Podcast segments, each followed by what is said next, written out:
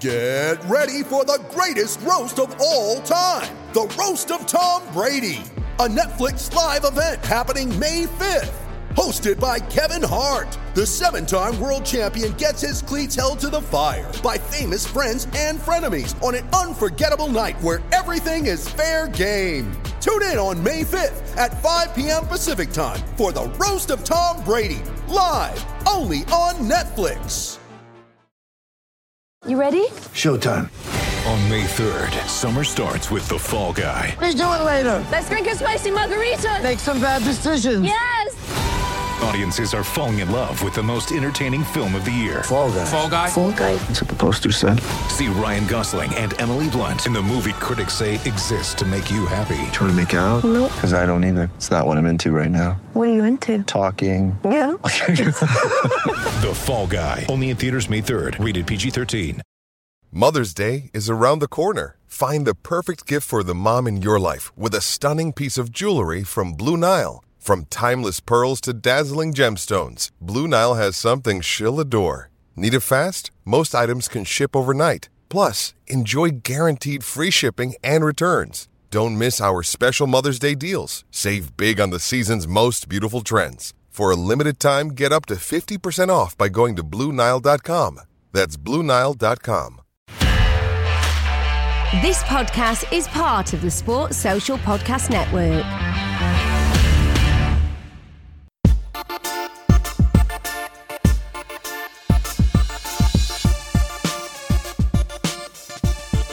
Hello and welcome back to a brand new episode of the Let's Talk Football podcast. I'm your host Billy Powell, and today we have our very first guest. Today I'm joined by a very good friend of mine, Elliot. How are you, mate?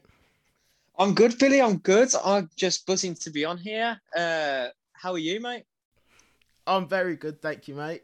It's a pleasure to have you. So, as always, we're just going to be running through and going over all of the Premier League games that took place over the weekend. Starting starting off with a very depressing one, Aston Villa's trip to Newcastle. We're both we're both Villa fans, ah. and the game, of course, ended one one. I'll come to you first, mate. What were your thoughts on the game? Well, I know we're both Villa fans, but as a neutral point of view, I thought that it was a very fair point for each side. Uh, each mm. side, um, I thought Newcastle were by far the better team. Villa just looked lazy. I think the big impact for us was straight away when Traoré went off injured, yeah, because as soon we that was the first twenty minutes of the game, and as soon as Bertrand Traoré went off, you saw Villa go into that state where they've done for most of the season without Grealish, where you just sit back, they allow the opposition to constantly attack, and that's where we just look like this Villa from last season. Yeah. And it's so frustrating because you know that you've got the players there that, that have good enough quality, and without Jack Grealish and the fact mm-hmm. that everyone's saying, oh, Villa are just a one-man team. It's frustrating to see, but you can see now why they're saying it. Yeah, I completely agree, mate. And with him coming off so early as well, he was, to me, he just looked like he was starting to get the better of Dummett on that right-hand side as well. And then just as you think he's starting to get into the game, warming up, he comes off injured, which was, as you say, a massive loss. But, I mean, how about me, uh, Mings, though? He just made Joelinton look like prime R nine, didn't he? He ran him ragged, and the fact that Tyrone Mings uh, has made Joelinton look like prime R nine says a lot, doesn't it, really? It exactly. Says a lot. I'm, I mean, both uh, both me and you have been big critics of Tyrone Mings yeah. this season, and a lot of people on Twitter through the Villa fan base have seen that. We've both gone for Mings, and that's not because we're scapegoating. It's because we know that there's a solid player there. He's an England yeah. international. And mm-hmm. he's our twenty-five million pounds centre-back. And for twenty-five million pounds, you don't expect him to mess up. And fair enough, the last few games, and I've said this myself, yeah. he's been an improvement ever since that Arsenal game. And you've mm-hmm. said it on a podcast episode before yeah, as well, exactly, how well he played at Arsenal. And yet, and to be honest, the past few weeks, he's done quite well. But, as you said, I remember one time in that game, Joelinton had the ball, I think, on the right-hand side. He's gone past Mings and he's made Mings do looked like he's done a Tom Daley-esque Olympic dive. That's how bad it was. Oh, he got it was bullied. Just dreadful, wasn't it? Um, no, uh, again, mate, completely agree. Um, I mean, as you say, me and you have been big critics of Mings, and as you say, he last few weeks, last month or so, he's looked really, really good, hasn't he? Really solid, yeah. really vocal. And, and both of us have held our hands up to that and said, right, absolutely. We've got it wrong. Yeah. There's a player, there's a solid player there. Mings is looking like his old self when we were back in the Championship, and he was yeah. outstanding. And yeah, he, he just proved us wrong again. Oh, no. Well, proved us right, I suppose. But well, yeah. you know, proved us wrong with our opinion. You know what I mean? um, but yeah, McGinn as well. He's been off it for a while. He looked very le- lethargic and lazy, particularly for their goal as well. He should have been busting his balls to get out to uh, to Murphy, I think it was, stopping that cross coming in. He's got to be busting his bollocks, hasn't he, to get there? But he was just, it was, he was just ambling out. I just, I was screaming at the T V, just telling him to get out, and then I mean, they go and score from it. I, I mean, yes, it was McGinn's fault. You've got to get out, but look at, I say, I what I saw a screenshot on Twitter the other day, and it was us having the ball in our half with ninety-three minutes and twenty-two seconds on the clock. Yeah. You'd think, as a side, wanting to go for three points, you just keep the ball and see timeout. Yeah. Yet we've gone on the counter-attack, which I thought was very lazy from Ollie Watkins here. Mm. He's gone past the halfway line. And he stepped past the centre-back. As a striker there, who, when you've got uh, following one centre-back, there's no one around you. You've got to stay mm. on side because he's got the pace to beat the Newcastle oh, centre-back. Exactly. I think it was uh, I think mm. it was Kieran Clark he was with. Yeah. And he's got... Uh, the pace to beat him, and yet he stepped offside, and mm. that was one thing that was frustrating. But another thing was Anwar El Ghazi. I loved El Ghazi this season. I think he's been behind our uh, Matt Target. He's been our most improved player. Mm. Uh, but you look at Anwar El Ghazi. He had that chance where he was one on one. Got to be finished, and he just that, needed he? to slot it in the far corner, and he's put it straight yeah. at uh, Dubravka. And what was worse about that is a few minutes before, uh, let alone El Ghazi has come on as a substitute mm. for Traoré. And a few minutes before I saw this, and I, you look at El Ghazi, he goes down on the floor and he's asking for a sub. He can't be bothered to no, finish the game off anymore. I know. I saw, I saw that. I was, again, I was screaming at the T V. Me and Dad just looked at each other like, what is going on? Is he, surely there's not another injury? Because that would mean we're going down to ten men as well because we'd made all three subs. Um, if I'm being honest with you, mate, I'm just glad that we're going to have Matty Cash and hopefully Grealish back soon. Um, the... As you said earlier, the players in this Villa team are more than good enough to not rely on Jack Grealish, but they're just massively underperforming, aren't they? And I think Matty that, Cash, yeah. we I, I didn't realise how big of a loss Matty Cash was going to be. I really felt like I knew he was going to be a big loss, and especially against Leicester and Leeds, coming up against Barnes and Raphinha. But he seemed to do well. Elmohamady seemed to do well against those two. But yeah, well, not in the first half of the Leicester game, anyway. But yeah, he got run-ragged. But he seemed to do all right, and he's he, he's just not the same as Matty Cash is. He we really, really miss him. Not even that for me. I'd say. Uh, well, obviously, Cash is a big miss, a big loss. But you've got Ahmed Elmohamady. For me, Frédéric Guilbert is a far better right-back than Ahmed Elmohamady, and he's proving yeah. that in France at the minute. Mm. And yet we sent him out on loan, where he's tearing League One up, if I'm honest. Yeah. And like yet that. we've got... How old's Elmohamady now? About thirty-three, thirty-four? thirty-four, I think he looks. Is. Yeah, he looks completely off the it? pace. He's a Championship right-back now at best, and I love Elmo. He's been a great mm. servant to the club since twenty seventeen. But he just can't cut it anymore. And no. to be honest, Guilbert, the last few games of last season, post-lockdown, when we had mm. Arsenal and West Ham, he was rock solid and he never put a foot wrong. He? Yeah, and for some reason, it just baffles me why we sent Frédéric Guilbert out on loan, who for me is a very, very good right-back. Mm. Not better than Matty Cash, but he can no. do a job. And yet you've It's just, and you got Ahmed Elmohamady. It's just a weird one. I know. But... It's just typical as well that Matty Cash's injury comes a week, two weeks after he's sent out on loan as well. So it's yeah. not, it's not even as if. I mean, I don't. If we had a, uh, callback clause, I think we'd probably have triggered it by now. But it's just yeah. so annoying, isn't it? Like another a couple of weeks yeah. earlier, and we'd have had that right back position sorted. But I feel yeah. like we've spent enough time talking about that, so we'll move on to yeah, a game we'll with Joelinton. Move on. I was actually really looking forward to this one. Leeds against Chelsea at Ellen Road. Leeds with that high pressure attacking football, and then Chelsea with their possession ball as well, and such good defensive stats this season. It shaped up to be mm. a good game, didn't it? Although it ended one-one, I wasn't or nil-nil. Sorry, I wasn't disappointed. Nil-nil, yeah. How about you? I, it was a. It was a very end-to-end game, but the one standout for me in that game uh, for, uh, was Mendy, the Chelsea goalkeeper. Yeah. I thought he I made think both keepers actually great saves. Great yeah, saves. Well, uh, yeah, both keepers did. But for me, you, I was watching uh, the game, and you look at some of the saves that Mendy made, especially, mm. and he, I think he was my man of the match. And even though it was a nil-nil, as you said, it wasn't a boring draw. No. It was a very entertaining game. Mm.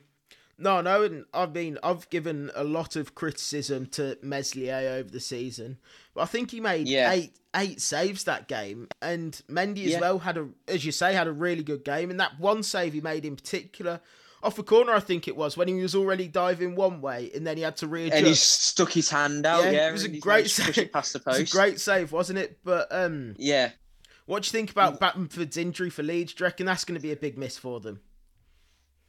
To be honest, I think it is because, yeah, Patrick Bamford, we all know, obviously, that everyone has their mm. opinions on him, but you cannot deny that he is a good Premier League striker. He's finally he's cut it in the Premier League this season. season yeah. He's got, he's powerful.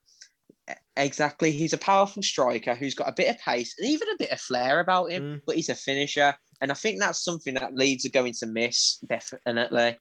Yeah, I mean, they've got Fulham and Sheffield United up next, so it might not be too much of a miss. But as you say, he's, mm. he's I think he's scored thirteen or fourteen goals this season, hasn't he? And I think he's created yeah. about ten, probably more than that, actually. So he's going to be a mm. massive, massive miss. One thing I like about Bamford is he throws his weight about. He's a bully on that pitch yeah. to some of the centre-backs. And I mean, you saw it in many games this season where he's managed to beat the defence and score goals that are actually very good finishes. Mm. And he's just, he's one of those, he, he reminds me of a Dimitar Berbatov. Yeah. To put it politely, because he's that goal poacher that you need. Mm. He can always find the best positions on the pitch and score goals from him. He's just yeah. that. He's a Dimitar Berbatov a with a better work rate, isn't he? Exactly, yeah. If Dimitar Berbatov was to run about for ninety minutes like headless chicken, maybe you can...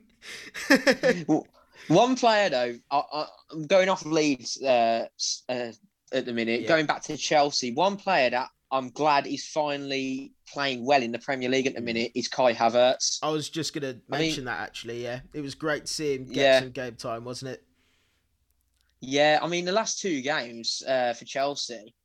been actually very good. Yeah. And you can see the confidence starting to grow in this player. Same mm. as Timo Werner as well. I, know, I mean, yeah. you look at that Liverpool game, he was all over the pitch there. And it's just mm. the confidence building.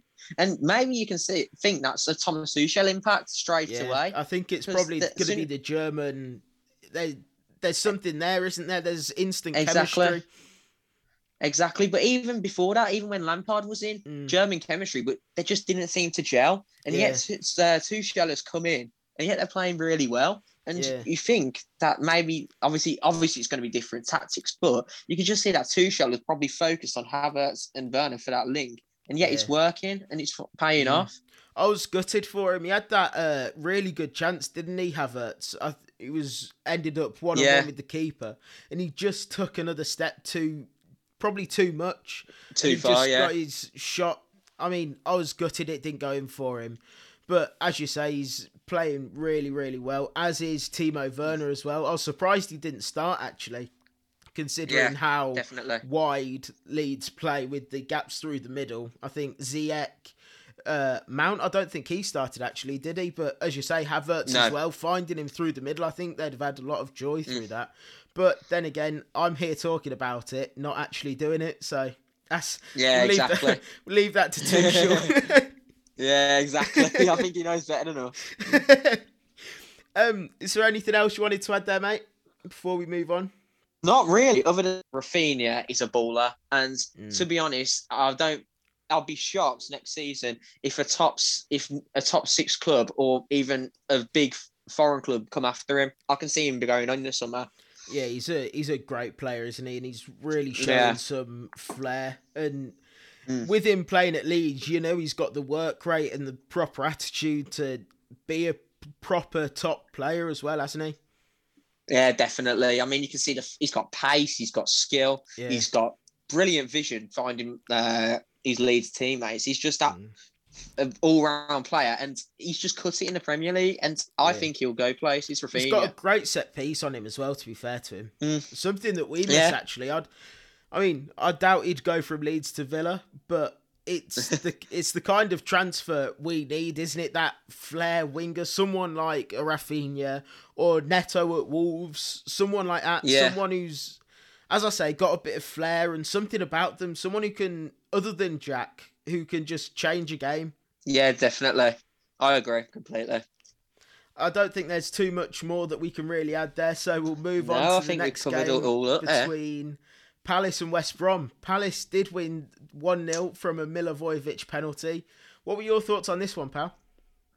Well, well, we all know after that game, I think it's safe to say that West Bromwich Albion are back in the Championship. I'm not just saying that because I'm a Villa fan. It's it's certain now. I mean, they're what, about twelve points behind uh, Fulham now, or something they're stupid like that. Eight points off Fulham and ten points off Newcastle. Well, yeah, around there. But I mean, it's a lot you of look points, at isn't West it, to make up. But you look at that game. For me, West Brom were the better side, but mm. the problem with that was, it was just wasted opportunities. I mean, you look at players like Gallagher, I think, had a shot in the first half that he just thought, sod it, I'm hitting this outside the box. Then it, it, West Brom's problem for me in that game was they worked the ball really well, but as soon mm. as they get close to the box, they think, sod it, thirty-yard screamer. And that was yeah. the problem. And none of the shots were on target or ever troubling the goalkeeper. Mm. And that was what Bag- uh, Baggy's problem. And for that, you can see why that the Championship bounds, they just yeah. lacked creativity in the final third. I think you've put that perfectly, to be honest with you, mate. Um, I thought, other than the penalty, which was a mm. definite penalty, wasn't it? Um, I thought it was a fairly, fairly boring game, yeah. if I'm being honest with you. But, um, yeah, just yeah, I, it was. I just don't enjoy watching either of these teams. But just the way that no. both teams One. set out, particularly um, West Brom as well. I think if they still had Bilic yeah. in, I think they'd be really giving it a good go. But just the way well, Allardyce this... plays is defensive, boring football. I think that's really affected them. Well, one thing I reckon, do you think Sam Allardyce will actually end up walking from West Bromwich Albion because of his Premier League record that he hasn't sent a club down? This was, is what something I was, was just going to ask you about myself. Yeah. Both. A lot of great minds think alike. Exactly, mate. Exactly. um, I, it wouldn't surprise me at all, to be honest with you. I think it'll probably get to a couple of weeks before it being confirmed, and then it'll just walk. Yeah. So, do you know before, one player I you, felt I sorry for? You have, you have. But one player I felt sorry for in that game was Sam Johnstone. With, before, as soon as the penalty happened, but before the penalty happened, because I went to V A R for it, didn't mm. they? I he made an incredible save. Yeah. Obviously, the move that led up to the penalty. But if you watch it, he made an incredible save. Mm. And you think with Sam Johnstone, surely he will not stay at West Bromwich Albion no, next he season. He can't do. He can't do. He's a no. really, really good keeper. I mean, we saw it at Villa, didn't we? He was a brilliant yeah. keeper back then, and I was gutted when he went to West Brom. But he's a he, he had his really is faults a great at the keeper. Start. Yeah, he had his faults at the start when he signed for Villa, but any keeper does. And mm. yet he grew in that Villa shirt. And as soon as he went to West Bromwich Albion, this was when we were having all our financial troubles, and you yeah, saw it in us. All I saw was Villa fans being absolutely gutted that he went there, because mm. we knew we lost out on a great keeper there. Yeah, exactly. But you say that, and we've ended up with Emi Martinez now. Emi Martinez, who's even better. So, you know what? It's a blessing in disguise. Every cloud. Yeah, exactly. But um, in all seriousness, though, do you reckon that Sam Johnstone should be in the England squad to go to the Euros? At the moment, it's hard because you see, we've got you've got the keepers that we've got in the minute as Jordan Pickford, Dean Henderson, and Nick Pope. Mm. The only one out of those three I consider swapping Sam Johnstone for is Jordan Pickford. Yeah. Uh, and the problem with Southgate is he's very stubborn. He oh, he's going to keep yeah. on picking Pickford because of how well he played in the World Cup. That's I, I I know it sounds stupid, but that's my opinion. No, he always know, played exactly every, right as well. Though that's the thing. I, I mean, you look at Nick Pope. For me, Nick Pope should be our starter for mm. uh, the Euros. Definitely. Uh, uh, but he'll always play Jordan Pickford because he's got that big competition experience. Mm. So the three I've just mentioned, Pickford, Henderson and Pope, those are the ones that will be going to the Euros. And it's a shame, really, that Sam Johnstone will probably miss out on yeah. that because I think he deserves it. He but certainly does. It yeah. is what it is. And I've actually said, when speaking to Dad before, that it's often the lower teams in the Premier League and that who actually have overall better defenders, if you like, because they're, they're yeah. doing more, aren't they? They're doing their job more than a John Stones, although he's been brilliant this season. More yeah, he's finally John picked Stones, up his form. Maguire, players like that, they just don't defend as much at, at bigger clubs, do they? Whereas players like no. Johnston, Mings to a certain extent, Konza, they're constantly defending. Conor, Co- Conor Coady is another Conor one. Conor Coady, yeah. yeah, exactly. Like you say, a lot of these lower or the play or the defenders, sorry, for these lower teams, if you like, lower it down in the division. That's not saying that any of them are small or anything like that, but these teams down in the division, like a lot of them have quality centre backs, and Tarkowski's another one that's just sprung to mind as well. Like, they don't get enough credit mm. for what they deserve, and their stats not might not be perfect, but that's because they're having to do so much more at their job.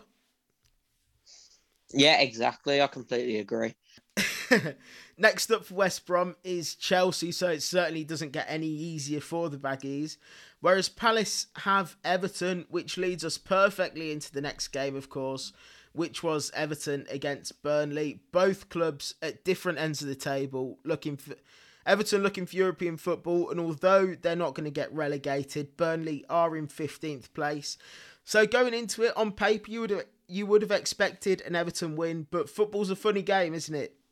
This did finish two one to Burnley, with Chris Wood and Dwight McNeil getting the goals for the Clarets. What happened to Burnley in that first thirty minutes of that game, mate? They t- it It's like they reminded me of Dynamo, you know, the magician. They somehow turned, turned into a very un-Burnley-like team, scoring two very good goals. McNeil's in particular was a beautiful goal. McNeil's, wasn't it? What yeah. were your we, thoughts? I mean, I actually missed the first uh, thirty minutes of the game, let alone. But I've already watched the highlights. But uh, Dwight McNeil, I mean, th- let's not forget about Chris Wood's goal because that was an excellent finish. Yeah, a but finish, Dwight McNeil's was such a belter of a goal. It reminds mm. me of one of those finesse shots that you score on the FIFA game. That's how good it was. It really was, though, keep wasn't it? No, exactly. Keep having no chance. But as you said, Burnley looked absolutely incredible during that. And he, it just shows that how solid that team looks. I mean, you've got very good players in there. For mm. me, Ashley Westwood, one of them, Dwight McNeil. You've got a big bully like Chris Wood, but the standout player for me in that Burnley game was Vidra. The yeah, amount of chances he, he created, game, he? In, uh, exactly, the amount of chances he created for Burnley in that first half, especially, was mm. phenomenal. And he, he, for me, he's the one that's going to pull Burnley towards the uh, safety line this season. Yeah. I mean, personally, I think Burnley uh, are already safe. But as you say, Vidra looked really, really good. And with someone like Chris Wood up top, who he's able to create chances from. And then getting back to McNeil, his deliveries for a twenty-one-year-old are brilliant, aren't they? And I can see Dwight McNeil going far in the Premier League. I really uh, can as well. He, I mean, again, I mean, you... I know, obviously, we're going to go back to the related topics, but you look at the game against us at Turf Moor, and he mm. was their best player for me. Yeah. He was the one that was creating opportunities, crosses. I mean, yes, he scored that goal, which was a bit controversial. I thought it was a bit lucky, but still, he, he, there's a player there, and yeah, he showed, really especially is. on Saturday night against Everton, the mm. fact that he can create, that goal that he scored. He, he, he's just yeah. that all-round player that Burnley need, and that will help yeah. Burnley. As I said, as you said, Burnley are practically safe, but just to confirm it, it will help yeah. Burnley to drive to that towards that finish line and have a positive end to the season. Yeah. Um, another player that I like is that Josh Brownhill as well. I know Villa, Brownhill, a yeah. lot of uh, there's been a lot on Twitter, hasn't there, about Villa supposedly being linked with him, and a lot of Villa fans aren't too happy with it, which just baffles me because I I think he's a really good player myself. Josh Brownhill is a good player, but regarding Villa, do you think he can get into that Villa side? That's the only problem. Why? I don't think I he'll think get Villa into fan- the Villa side. I think he'll get into the squad, but I don't think he'll get into the team. But for you just need to look at the likes of Man City. They've built an empire, haven't they, essentially? Yeah. Like, take De Bruyne out of that team, and they're still the best team in the league. Whereas you oh, take... Oh, yeah, without a doubt. And that's what Villa need to do, isn't it? They need to... We need to build a good squad rather than a just, eleven, just a good eleven, which the signing mm, of Sanson will do, what the signing of someone like Josh Brownhill will do. But it's down to him, really, whether he'd want to become a squad player at a team pushing for Europe like Villa, or whether he wants to go somewhere else and kind of be the main man in that midfield. Exactly. He looks like a dominant midfielder, that uh, Josh Brownhill does. Reminds me a bit like he, McGinn uh, as well, to be honest with you. Yeah, yeah, exactly. Except uh, Josh Brownhill isn't, uh, hasn't been lazy the past few games. Exactly. But, but, but, uh, no, I, I, I completely agree with what you're saying about Josh Brownhill. But to be honest, I don't, I don't think he's a player that Aston Villa will need, if I'm mm. honest. But you can see that there's a quality player there. He's just got very good players around him at Burnley, though, at the minute. That's what helps. As you said, with a tight unit like at Man City, that's what helps players gel. Yeah. And you can see those players at Burnley, how well they are all working together. Yeah, I completely agree, mate. But um, going over to Everton and Calvert-Lewin's back scoring, do you reckon he should be a starter for England? No, he shouldn't be a starter for England straight away. I mean, you're not going to beat Harry... Uh, no. uh, you're not going to beat Harry Kane in a striker's position, are you? I mean, Southgate plays one striker lonely up top. I mean, he'd be great as an impact sub. Mm. Don't get me wrong, but you're not, not going to take Harry Kane out of that striker yeah. position, uh, especially with the creativity that the English side at the minute can mm. put around Harry Kane. He, yeah. England don't need to play two strikers, if I'm honest, at the uh, European Championship. So, as I said, great impact sub, but mm. wouldn't start for me. I mean, I'd like to take one of those defenders and put them further forward, if I'm being honest with you, and play four at the back. But as yeah. you say, you're not you're not beating Harry Kane to that squad. But who would be your three strikers to take to the Euros then, or four? Uh, well, obviously Harry Kane. Mm. Dominic Calvert-Lewin will be another one, don't get me wrong. Uh, the first striker... I'd take Rashford and play him as a striker mm. just because we've got enough wingers yeah. where we don't need Marcus Rashford to play in that winger role as he does for Man United. Yeah. I mean, he's played striker many times this season for Manchester United. So for, for me, because you've got the likes of on the wing, Sancho, Sterling, Grealish, yeah. you can play Foden in behind. You don't need Marcus Rashford as a winger. So that's yeah. why I play Marcus Rashford as my third striker. Very interesting. Personally, I would take either uh, Watkins or Danny Ings myself, but I can't see him taking Watkins, if I'm being perfectly honest with you, just yet. I think it's no. with, his, with it being his first year in the Premier League, although he's had a great first year in the Premier League, I think he'd much rather stick to his tried and tested Danny Ings.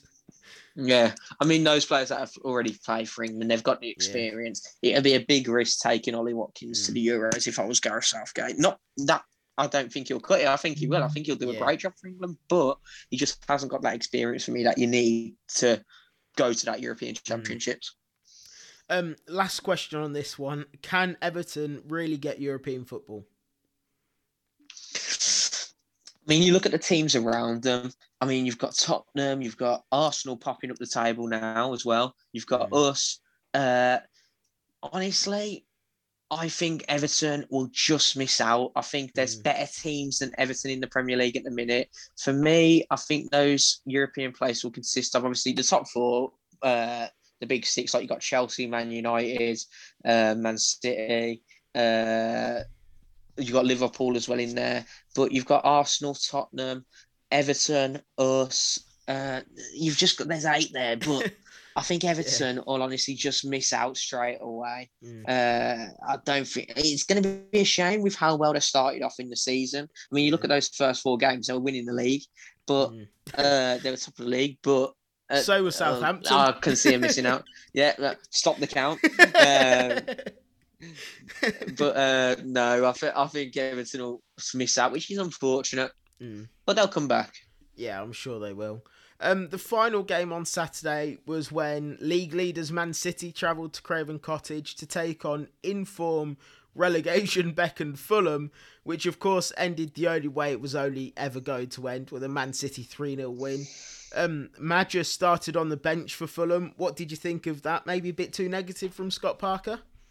I think it was, but you, I can see why Park, Scott Parker did it. He went for a defensive formation that mm. game, which any t- which you can't blame Scott Parker for no. doing. When you've got a team like Man City coming, who, let's be honest, they're practically won the league for me at yeah. the, uh, Manchester City. You've got to set up defensive, and you can see many teams doing it this season. Mm. I mean, Josh Maguire, yes, he's been Fulham's bright spark. But you look at their defence as well, how well their defence has played uh, Fulham over the last few games, especially against Liverpool, yeah. uh, when they got that one uh, nil victory. And I can see why Parker did it. It's a shame when looking at the game, because obviously City were a dominant side. But you look at the second and third goal that Man City scored. The problem with that was they were just trying to play out from the back too cleverly, Fulham yeah. did. Uh, on twice in those uh, uh, for the second and third goal. Both were very similar, where they just made a mistake, mm. and yet Jesus uh, and Aguero have scored. And yet, we, if you're fighting for survival, you cannot be making those mistakes, no. mistakes no matter who you play. Yeah, we made similar mistakes last season, didn't we? That just ended exactly. up leading to goals, and you just can't afford for things like that to happen. Um, but as you say, though, who can blame Fulham after the way that they've defended the past few weeks? Who can blame them to for just trying to sit up and soak the pressure that Man City were obviously going to put on them? And I mean, it worked mm. for the first half, didn't it? But then that pep team yeah. talk, something special, and then Johnstone's, of all people, put Man City ahead. And then after that, they just kept on coming, didn't they? three nil up by the hour yeah. mark. Aguero got his first goal for fourteen months as well. And then, as you say, Jesus as well getting on the score sheet. Um, I don't know, though. Do you reckon Fulham will get out of it? Do you reckon they've got enough? Or is it... I mean, it's going to be a close one. It's going to be a very close one. For me, at the minute, Fulham will. But you've got to wait until Newcastle's uh, best players come back, like Almiron mm. and Sam Maximan, because they're yeah. going to be the ones that and will Callum provide Wilson, the firepower for the Geordies. And Callum Wilson, yeah, exactly. Uh, yeah. So for me, um, it's going to be a very, very good relegation battle coming yeah. the end of the I- season. I'm certainly looking to be, forward to it. To be honest, I want Fulham to stay up. I, I think they're well, a very good honest. side yeah. and they'll keep on improving uh, because they've got some quality players. Like I know obviously Areola's mm. on loan, but mate, if they stay up, you never know, he might sign permanently yeah. next season. Joachim Anderson, how good of a centre-back he is at the minute. Fantastic, You've got... Josh Josh Maguire again on loan, I believe, uh, from yeah. Bordeaux. I'm not too sure on that, mm-hmm. but say up, signing permanent. You can see he's cutting it in the Premier League already. Yeah. Uh, Mitrovic, who's a good, solid, powerful striker, as everyone knows. They've got the quality in the players there, mm-hmm. and if they do stay up, I just think Fulham will be a side that will have the manager playing a squad that the fans will be happy with, yeah. and the foot- style of football that the fans will be happy with. And I think Fulham will just...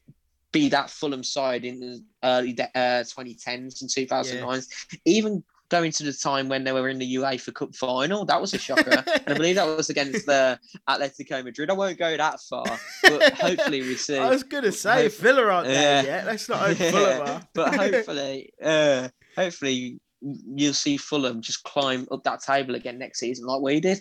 Yeah. I mean, I completely agree. Scott Parker's doing a brilliant job there, isn't he? And the way he's built that squad and worked with that squad into... I mean, they were written off, weren't they, to beat relegation? They were just completely written off. And the way yeah. that they've just come back and sh- proven everyone wrong. And they've played some really good, really attractive football in in the process of doing that. So I really hope that they stay up, whether it will be Newcastle or Brighton even that go down. I mean, it's going to be, as you say, a very interesting one. And it's so much better when you're not in it, isn't it? Yeah, one hundred percent. It's stress-free. It's the exactly. best way I'd like to put it. Saying that, though, uh, we'll be moving on. And Sunday saw four games take place, the first of which was at St Mary's as Southampton hosted Brighton in the South Coast Derby. A game where both teams are massively underperforming. Southampton, after such a good start to the season... Don't stop the count, or stop the count, should I say? They won just one in their past eleven games after their two one loss to Brighton. What were your thoughts on this one, mate? And where is Southampton going so wrong? And it's hard to say where Southampton are going wrong because you look at them, they haven't really lost any key significant players over the past few months. Uh, Obviously, I mean, one player that he's picking up for him with Southampton is Che Adams at the moment. He's finally yeah. scoring some goals in the Premier League. It's just, I think, each team goes for an unlucky spell, unless yeah. you're Man City. Each team goes for an unlucky spell during the Premier League season. Even Man City I went through South... a dodgy spell, didn't well, they? Well, to be honest, yeah, uh, exactly. And I think Southampton have just been struck with that at the minute. And... Mm. I think Hassan Hoofel is doing an excellent job there because when he took yeah. over in December twenty eighteen, I think it was, all around then, yeah. Southampton were almost... Everyone yeah. thought Southampton were getting relegated from the Premier League. I know. So uh, he's done a great job. I just think they've gotten just a dip in form at the moment. Mm. Uh, Brighton, uh, moving on to Brighton's uh, quickly. I This is going to be a controversial point here, but for me... I do not rate Graham Potter as a manager. Really? I do not. Really? For me, I feel I feel like he plays too defensively, and his tactics of creating chances is sticking a six foot four, six foot five lanky Dan Burn up front, who's a centre back, to try and get uh, to try and create opportunities. And for me, watching that is just so frustrating. You're not getting your midfield. Mm. I mean, I know uh, Trossard scored the second. Uh, And Lewis Dunk, it was a great header, don't get me wrong, from Lewis Dunk, that mm. first goal, pinpoint accuracy. But it's just uh, frustrating how you watch Brighton and yet you see Dan Burn on that left-hand side of the pitch just scoot forward. And their idea of creating chances most of the time is whipping it in, trying to get it to Dan Burn's head. I, I can see where you're coming from, but I think the problem that Brighton have had this season... A lot of it has come from the players around him. I don't think, given an ideal scenario, I can't imagine Graham Potter saying that he would prefer someone like Dan Burn there in that in that left back spot over. Uh, I mean, Target. Just, that's just an example. A Luke Shaw, yeah. Cresswell, someone like that. You know, I mean, I can't believe I've just named three English left backs. yeah, but um.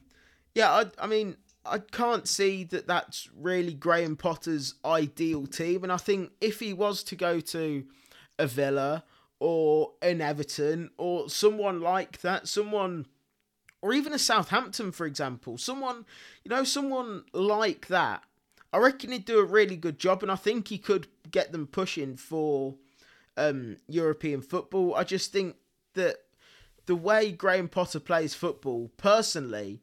I find it really attractive, and it helps having someone like Dan Burn there to whip the balls into. But, I mean, they, they create, create enough chances other than that for me. For me, I disagree. I find Graham uh, Potter a very defensive manager. Really? And that soaks up the pressure uh, a little too much for my liking. Mm. And yet their attacking, for me, is very slow. I mean, and just the way that they use, I don't. This is just probably me, just looking, picking out points. But from what I've seen, I just don't like the way they play. I, as you said, with different players in that position, more attacking yeah. players, it could be a good manager. But this is just me basing it off Brighton, and that's all yeah. I've seen of Graham Potter. and what I've seen I don't like, and that's mm. why I'm so I'm picking out points like the Dan Burton one, where mm. I feel like Brighton can improve, and with their midfield and attacking players. I mean, they've got goal scorers like more high. They, I mean, that I know it's not much of a goal scorer anymore, but Danny Welbeck can do a job for me yeah. still if for that Brighton side, and yet you're still piling up your centre backs like Dunk and Dan Burn to hopefully get you a little bit of luck with the goals that you score. I I know what you're saying, but it always helps, in my opinion, when you've got someone like Lewis Dunk getting away from Dan Burn, because I'll be honest with you, I'm not his biggest, I'm not his biggest fan, but it helps. ha- it helps having those tall players from corners, free kicks, and things like that to get their head on. And when you've got someone who's got a good delivery on them as well, it's always a massive hand, isn't it? When oh yeah, one hundred percent. Like, you can just kind of create a goal out of nothing. And I think it's something, getting back to Villa, I think it's something that we really miss. The, with the amount of free mm. kicks that Grealish or manages to win, and McGinn as well, I think he's up in the top five for fouls won. With the amount of fouls that we get, we should be scoring ten plus goal, set piece goals a season in my books. Well, it goes back to the point of the tweet I made the other day, the fact that we're the second uh, highest clean sheets in the league, mm. and yet we're ninth in the league. So it just shows yeah. our problem with our attacking players at the moment. Mm. And something's got to change next season if we do want to push for Europe again. Mm. But, I mean, you look at sides like like Brighton, like um, West Ham as well, who... they can whip a ball in and they know that they're going to have a stand a decent chance of scoring a goal from a corner or a free kick or something like that. And Villa just mm. don't have that. I mean, I'm saying every time we get a corner, please, just one good ball. That's all I'm asking, for someone to get their we head on. We can't beat the first man at the moment. That's know, our problem. And I mean, it's so you... infuriating. And I mean, we need someone like... I mean, Grealish should be good enough to do it, really, to put a decent ball into the box for Mings or Konza or Davis when he's on, or someone like that to attack, you know? But it just, as you say, it just hits the first man. But, um... I mean, you, you go back to the comparison. I've seen many people put on Facebook and tweets about this saying that they've turned up to a Sunday League game hungover and yet they can still whip balling past the first man. no, no, I mean... you can't go wrong, can you? I mean, I mean, I mean, it's not wrong, sorry, is what I should say. Um, but getting back to Southampton, though, and the way they're performing now, I th- I think that they just overachieved at the beginning of the season, and it's mm. kind of caught up with them. I don't think they've been particularly good all season, if I'm being honest with you, but they were, no. just, they were able to pick up results then, weren't they, uh, that mm. they just can't do now. I think that was the problem, as you said at the start of the season, where they were relying on Danny Ings too much because he was providing the goals for Southampton at the start of the season. And now you look now, and Danny Ings is actually struggling to score. And I think that's yeah. just because teams have found, uh, at the start of the season, each team, it takes a few games to figure the other one out. And yet, when you watch them, and I think that's Southampton's problem at the moment. I think they're a team that everyone's figured out, and yet they're not changing their ways about it. And they're yeah. playing the same sort of style that they always do. And that goes back to the point where they're just having that blip at the moment. Yeah. So for me, maybe Ralph has to change something. Mm. Uh, maybe he's already changed quite a lot of things, but that's, for me, is the only way Southampton are going to improve. Mm. I suppose you could say that's similar to Klopp at Liverpool as well, though. Like, they got beat by Villa seven two. And yet, against Chelsea, who have got fast wingers with Timo Werner, he refuses to change anything about their high line. You'd have expected a side like Liverpool, with how well they've been over the past few seasons, that they'd be able to change something, wouldn't you? Mm, I think it was, goes back to the fact, going with Klopp, how he was very stubborn. He kept the same team for those last two seasons, yeah. especially the Premier League title season, because he barely had any injuries. And he's finally got a lot of injuries now, and that's caught up with him. And that's the problem that Liverpool's having, where they're missing players like Van Dijk. Henderson's just gone off injured. Uh, I think when Mane uh, had COVID, he was out yeah. for a bit. Uh, Alisson, when he was injured, they've had uh, Alexander on. They've had a lot of injuries, and that yeah, has yeah. finally caught up with Liverpool, because Klopp's tried playing the same tactics with different players, and it hasn't worked. Yeah. I mean, it's it's like the red bus situation, isn't it? You don't get anything for ages, and then two come along at once. Or in Liverpool's yeah. case, twenty-five come along at once.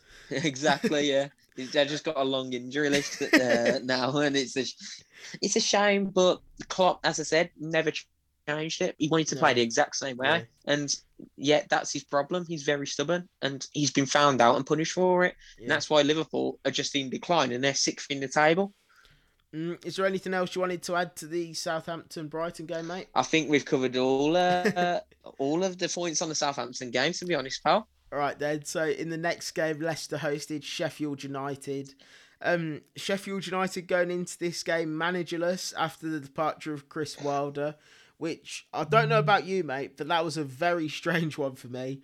I just really I don't was a very understand the decision, decision behind getting rid of him, uh, getting rid of him. And it reminds me of Watford last season sacking Nigel Pearson, which in my opinion actually ended up sending them down and keeping up uh, keeping us up, should I say. Um, what are your but thoughts with on Nigel the Pearson the game? With Nigel going back to Nigel Pearson, sorry, the problem mm. with that was they came with the stories that he was violent towards one of his players, and I think that was the reason why he was gone. But for me, there's no better person to get Sheffield United out of the Championship than Chris Wilder. Yeah. With the squad he had to get that side promoted in twenty nineteen, it was, I'd say it was a worse squad than ours, if I was honest, oh, we, uh, yeah. on paper. And yet you look at how what he did there and the way the, fo- the football that he plays, and it worked. Mm. And he took uh, Sheffield United from League, I think it was, was it League One that yeah, he took yeah, them League out One. Of? And he, yeah, and he took them straight to the Champion. Uh, to the Premier League, uh, their second time of asking, I want to say, Sheffield yeah. United in the Championship. And for me, it's, as you said, it's a very strange one, where I think that Sheffield United are going to be punished for it, because I've seen stories today and yesterday that Neil Lennon is being considered as the next Sheffield United manager, and you've just gone with that reaction. Oof. You yeah. look at the poor job he's done at Celtic this season with the poor football he's played, and I think Celtic mm. fans can uh, agree with me how... Yeah. Uh, the side haven't been performing as well mm. because of the way Lennon uh, Lennon has set up that side. And yet, if he goes there, I think it's just going to be a struggle for Sheffield United to get back in the Premier League. I completely agree with you, mate. Um, getting into this game, though, uh, Kelechi Iheanacho finally showing that he can be a good op- good option once he gets some playing time. And personally, he was just I'm a dominant over, force, I'm, wasn't he? I'm over the moon for the kid, especially watching his post-match interview as well. What were your thoughts on him? To be honest, he was just a dominant performance by Kelechi Iheanacho. Yeah, he just got himself in the right positions, especially that uh, his goal where he secured the yeah. hat-trick, uh, where it just, I think it was about thirty, thirty-five yards out, and he just thumped the ball into that bottom right corner. It was a phenomenal goal. Maybe the defender should have closed him down, but that's another point we'll make later yeah. if we uh, need to. But as you said, we're happy for the uh, Kelechi Iheanacho. He's finally yeah. showed the quality that and the hype that everyone thought he had when he was a player at Manchester City. He's gone to Leicester City. And as you said, he, I'm, I'm just happy for him. Yeah. And, I mean, it always helps playing along someone like Vardy, doesn't it? Who obviously yeah. hates Sheffield United for his own personal reasons. um, but, yeah, once that's... I mean, the first the first half was... I mean, I thought Leicester were... much the dominant force, if you like. Oh yeah. But um, once that second half came though, and they got that second goal, they just wouldn't stop going in, would they? For Leicester, it was just the problem goal was after goal Sheffield, after goal. It it was, and the one problem with that was that Sheffield United's heads just dropped. They yeah. had a, you can see obviously the player. It's been a tough week for the club all round, mm. but as soon as that second goal went in, their heads just dropped. And it was almost like when you were, when you played for when you were uh, say about twelve years old and you're playing for your local team, uh, your, your your pals team and stuff like that, your local seven-a-side uh, on a Sunday league, and you've got dads v kids in training. That's the best way I could describe that uh, game in that second half. I think you've put that perfectly. I think you put that perfectly, mate. Um, one point I wanted to make, though, was why couldn't Villa play Sheffield United after they just sacked Wilder? They looked all over the place, weren't they? They look like they've never played a Premier League game before. That was the problem. And to uh, be honest with you, the team they've got, I'm surprised they still are. I know, yeah. Uh, uh, I mean, it it's the Sheffield United squad's very similar to West Brom and Albions. They're not a Premier League. They haven't got Premier League quality on paper, yeah. if you look at it. Same as West Brom and Albion. And you can see why those two sides are basically in the Championship right now. Do I feel sorry for Sheffield United? Not really, because maybe it wasn't Chris Wilder's decision. I believe it's the board that have got this all wrong. Mm. With when you spend about twenty-five, thirty million pounds on your club record signers, Rhian Brewster, who hasn't scored a goal this season, and even their previous club record signing was Callum Robinson, a Villa reject mm. that we sent out to Bristol yeah. City. He's gone to play in the Premier League for Sheffield United, and now he's ended up. He went to on loan to a then Championship side, West Bromwich Albion, who's now in the Premier League, who are destined to go back into the yeah. Championship again. The board have got it completely wrong for me for Sheffield United, mm. and they've been punished, and that's why I don't feel sorry for them. Yeah. I feel sorry for the fans, yes. The club, no, because it's just been yeah. a shambles at Sheffield United for me. I completely agree, mate. And uh, as you said, their club record signing, Rhian Brewster, and when you're paying sixty million in total for Brewster, McBurney and Aaron Ramsdale, it speaks volumes, doesn't it, of how, of how poorly the club's being run, really. Yeah, one hundred percent. Uh, I think the problem uh, that Sheffield... To be honest, I'm not going to say a problem about Sheffield United anymore. The one thing I am going to say is there's only one player I'd probably take out of that Sheffield United squad as a Villa fan, and that's Berg in the centre of midfield, because yeah. he is a quality player. You mm. saw the hype when he came to the Premier League for Sheffield United. The Sheffield United fans loved him. He was an instant hit in Sheffield United. Mm. And he's got quality, and he's the only player I'd take out of Sheffield United yeah. squad, because the rest of them, uh, as I said, a Championship quality at best. Mm. Yeah. I completely agree, mate. I do like Sander Berg, and as you said, there was a lot of hype when he came to the league. Um, I mean, I'd be all for him coming to Villa, especially if we can get a decent price for them if they go down. And I think they've really missed him as well since he's been out injured. I mean, you can see just how bad they've been playing. And I think he's been, or him missing, should I say, has been a large part of that. Yeah, definitely. one hundred percent. And injuries or not, though, going back to that, I don't think if Sheffield United had their full squad, they'd be... I don't think they'd be in any better position than they are at the moment. I really don't. I know what I you're saying, the... but the... I mean, the three centre-backs of um, Egan, O'Connell, and... What's the other one's name? I can't remember it. Egan... Is it Ludstrom? No, it's the... They call him the train, don't they? I can't remember. Anyway, the other one, yeah, well, Basham, yeah. Basham, that's it. Basham, Basham. that's it. Egan, Basham and O'Connell. I think last season they had them three fit all season, which yeah. they've been playing with each other since League One, as we were saying earlier. And mm. that with them, they've been solid th- since League One to the Premier League last season. And that injury to McConnell... O'Connell, sorry, was the first thing going wrong. And then they yeah. had an injury to Egan. So they've got two um, junior centre-backs, if you like, haven't they? They've having to play that Ampadu yeah. and that Brian. And it's just not going to work for a team playing those kinds of players, as you can see.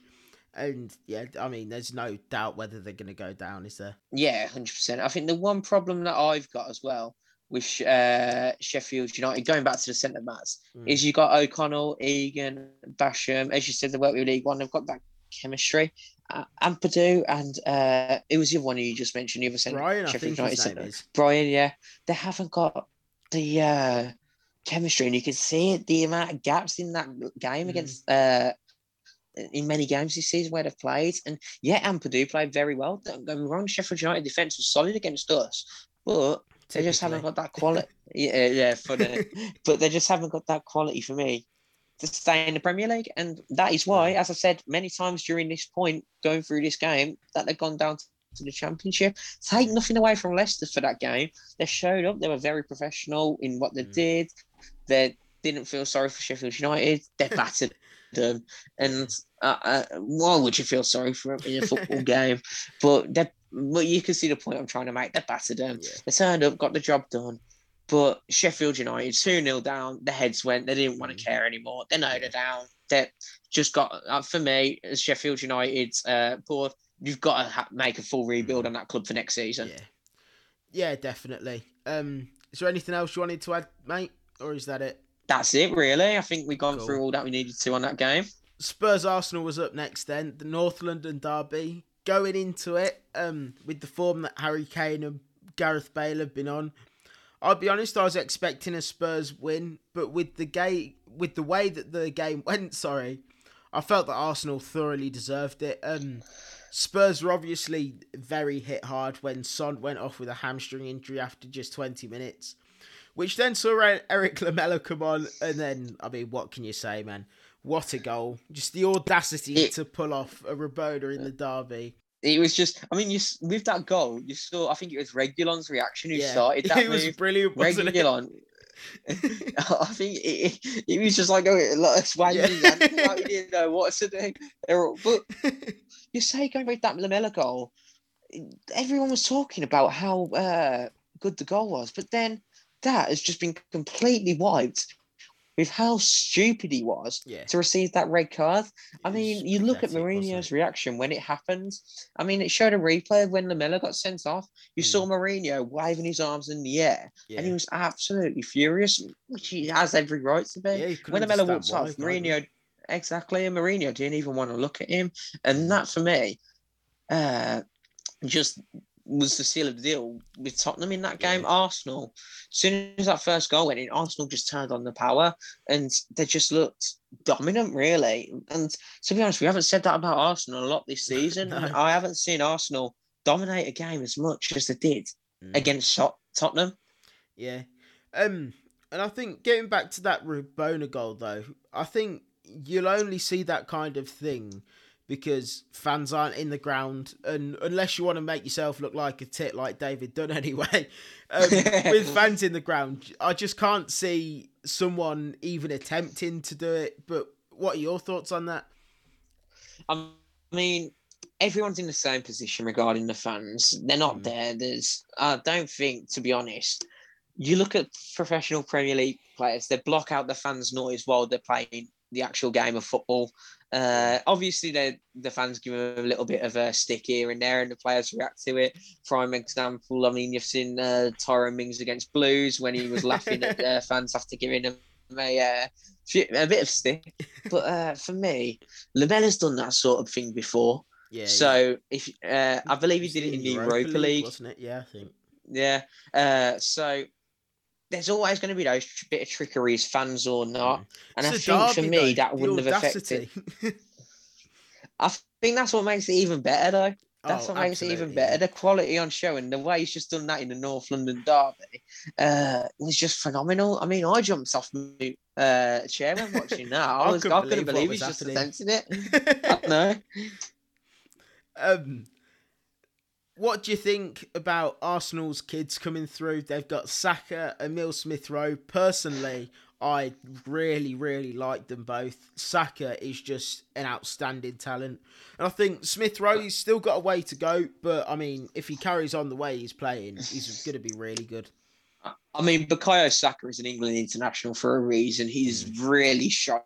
In his, especially this season. I know he played in the second half of last season, but this season especially, he's really shone, uh, shone and he's been a key part of that Arsenal matchday squad. I've never seen Arsenal fans rave uh, about a teenager this month, uh, this much than Jack Wilshere when Jack Wilshere yeah. was there. And uh, obviously with Jack Wilshere, that never uh, that never hyped up to what he wanted to be because he was just injury prone. And I just hope for Arsenal fans like that Saka doesn't turn into another Jack Wilshere because They have got a right player on their hands, Arsenal have. I, do, I don't think he will, to be honest with you. I mean, I think from things that I've seen, he seems to have like a really good connection with Ian Wright, who he, he's another one that I just love. I find him brilliant. Match of the day, yeah. everything. He's just, he's so, he just looks like a really nice guy, see, doesn't it? Did you see his video after the uh, win of him singing yeah. Sweet Caroline in yeah. the back of his car? That, it was brilliant, wasn't I thought it? That was quite and funny. That, that's the thing. I mean, yeah. with someone like Ian Wright, take, kind of taking Saka under his wing, really. I mean, I know he's not a coach there, but he's still a massive influence on the Arsenal players, isn't he? So, kind of taking him yeah, under his definitely. wing. I think he's going to be, he's going to keep him humble. He's going to keep him... He's going to keep him to the player that we know now, and I don't think he's going to allow the fame to get to him. Yeah, definitely. De- uh, as I said, Saka, Arsenal got some players on the hand. Going back to Smith Rowe, he's gelled in that Arsenal squad, and mm. you can see he's a very key part of that Arsenal side. But for me, one of the stand-up players for Arsenal yesterday was Martin Odegaard. Yeah. Ever since he's debuted at Arsenal, he's been phenomenal. The we know obviously he's very well hyped, especially yeah. when he signed for Real Madrid. I've never seen a teenager being that hyped up as much as probably Kylian Mbappe yeah. when he was at Monaco. And mate, he hasn't had very good loan spells uh, yeah. before. But then when he went, I think it was uh, Sociedad he was last yeah, that before Arsenal. Yeah. He was very rated, and now he's gone to North London. He's gelled in the Premier League instantly. And he might be the key feature to Arsenal's push for a Europa League spot or even a Europa Conference League spot mm. near the end of the season. I completely agree, mate. I really like Martin Odegaard. I was really happy when I saw that he was coming to the Premier League. And, I mean, I like Arsenal as a club, I'll be honest with you. So I was happy that he was going there, of all places. Um mm. But, I mean, yeah, like you say, he's just so good, isn't he? I mean, that goal the other day in the Europa League as well. What a strike that was. Um, I know, it was a peach, that was. It was a beautiful goal, wasn't it? Um, what yeah. did you think about the penalty? Because me and Dad that... disagreed with the penalty. I thought it was a stonewaller. Dad said it shouldn't be a penalty. Do you know what? That was actually a point I was about to bring uh, you on as well. With that, it was a penalty. There's no mm. denying it. He never got the ball. Yeah, uh, it's so. a straight through challenge. But I felt very, very sorry uh, for the Tottenham players then because mm. uh, you got Lacazette completely sliced the ball. Yeah, and I think I think if Lacazette gets a good connection on that, it's two one anyway. Yeah, uh, probably. I don't, yeah. There's no denying that. But just the way that Lacazette sliced the ball and he's missed the opportunity, he's got very lucky with how that penalty occurred because mm. Lacazette's completely sliced the ball. The Tottenham player's gone straight through him. Was it? Uh, I can't remember who it was. Was it uh, Sanchez or Aurier? I think who... I think it was Sanchez. Yeah, Sanchez. Yeah, Sanchez has gone straight through him, and that's only come about because Lacazette's completely sliced the ball. Yeah, I don't think it would have made a difference personally. I think it still would have been a penalty whether Lacazette sliced it or not mm. because you look at the way the ball was; it's in the air. There's no yeah. way that Sanchez can stick his leg up because that would have been a high foot and a danger. It would have been a dangerous challenge, and it's a penalty yeah. there, and maybe even a red card. So there's nothing that Sanchez could have done. Mm. So even if Lacazette sliced the ball or not, I still think it maybe would have been a penalty. Yeah, he's just got himself into a really awkward position. He, uh, really awkward position, hasn't he, uh, Sanchez? Um, getting back yeah. to Lamella's red card though, that means that both him and Son out, Son are out for the Villa game, should I say?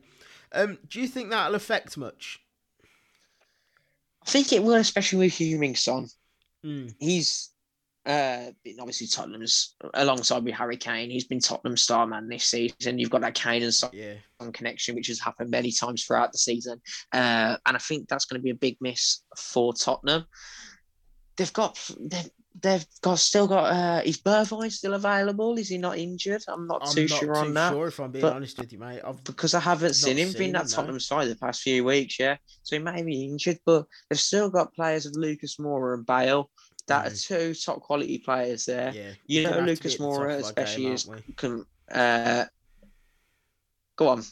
No, I was just going to say that no matter who they play, that Villa are going to have to be at the top of our game, aren't we? And hopefully Matty Cash will be back for that. So I'm praying that he'll be able to kind of quiet them down.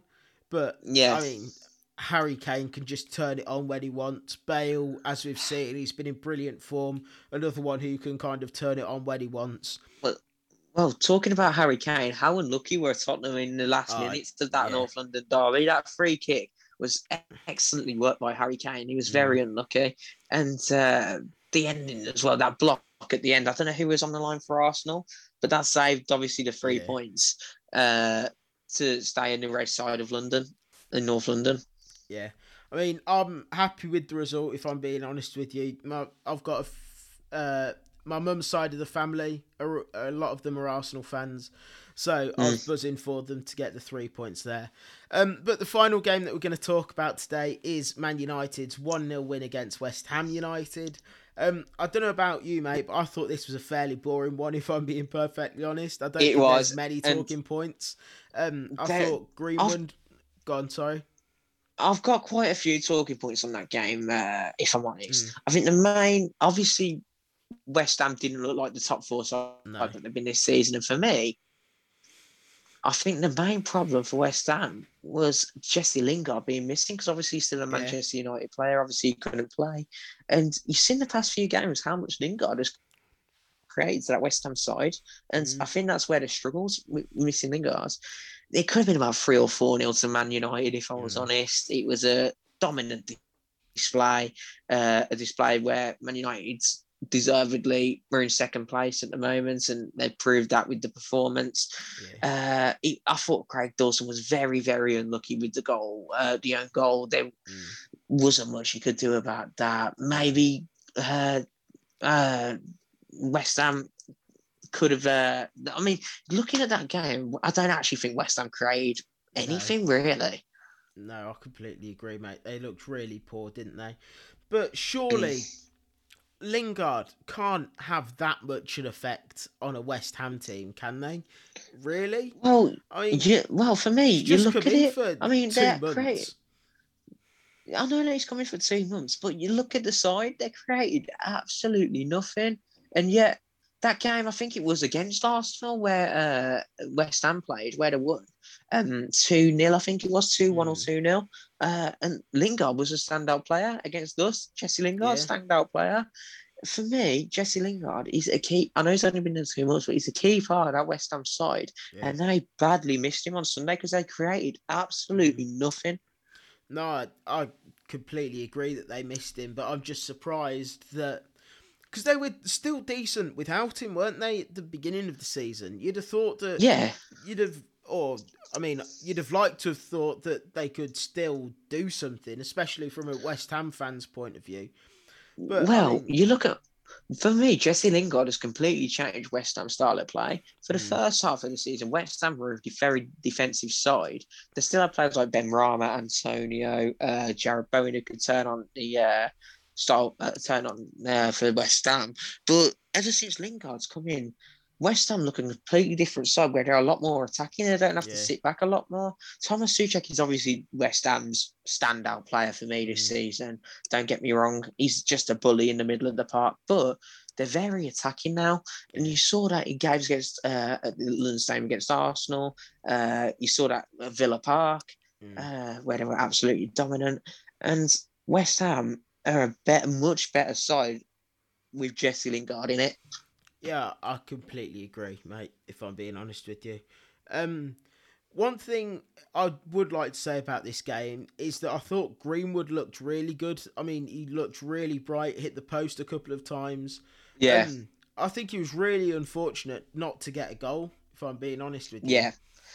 As I said, that's why I said it could have been about three or four nil, especially mm. with Mason Greenwood. I mean, you look at that Rashford header in the first half yeah. as well, going off topic from Greenwood, but that Rashford header, that could, it, that's got to be a goal for me, and he's just put too much power on it, and that's why it swerved the other way. But Greenwood, the way he was able to attack down the right-hand side so easily, as he said, he was very unlucky not to get a goal, especially with hitting the post mm. a couple of times.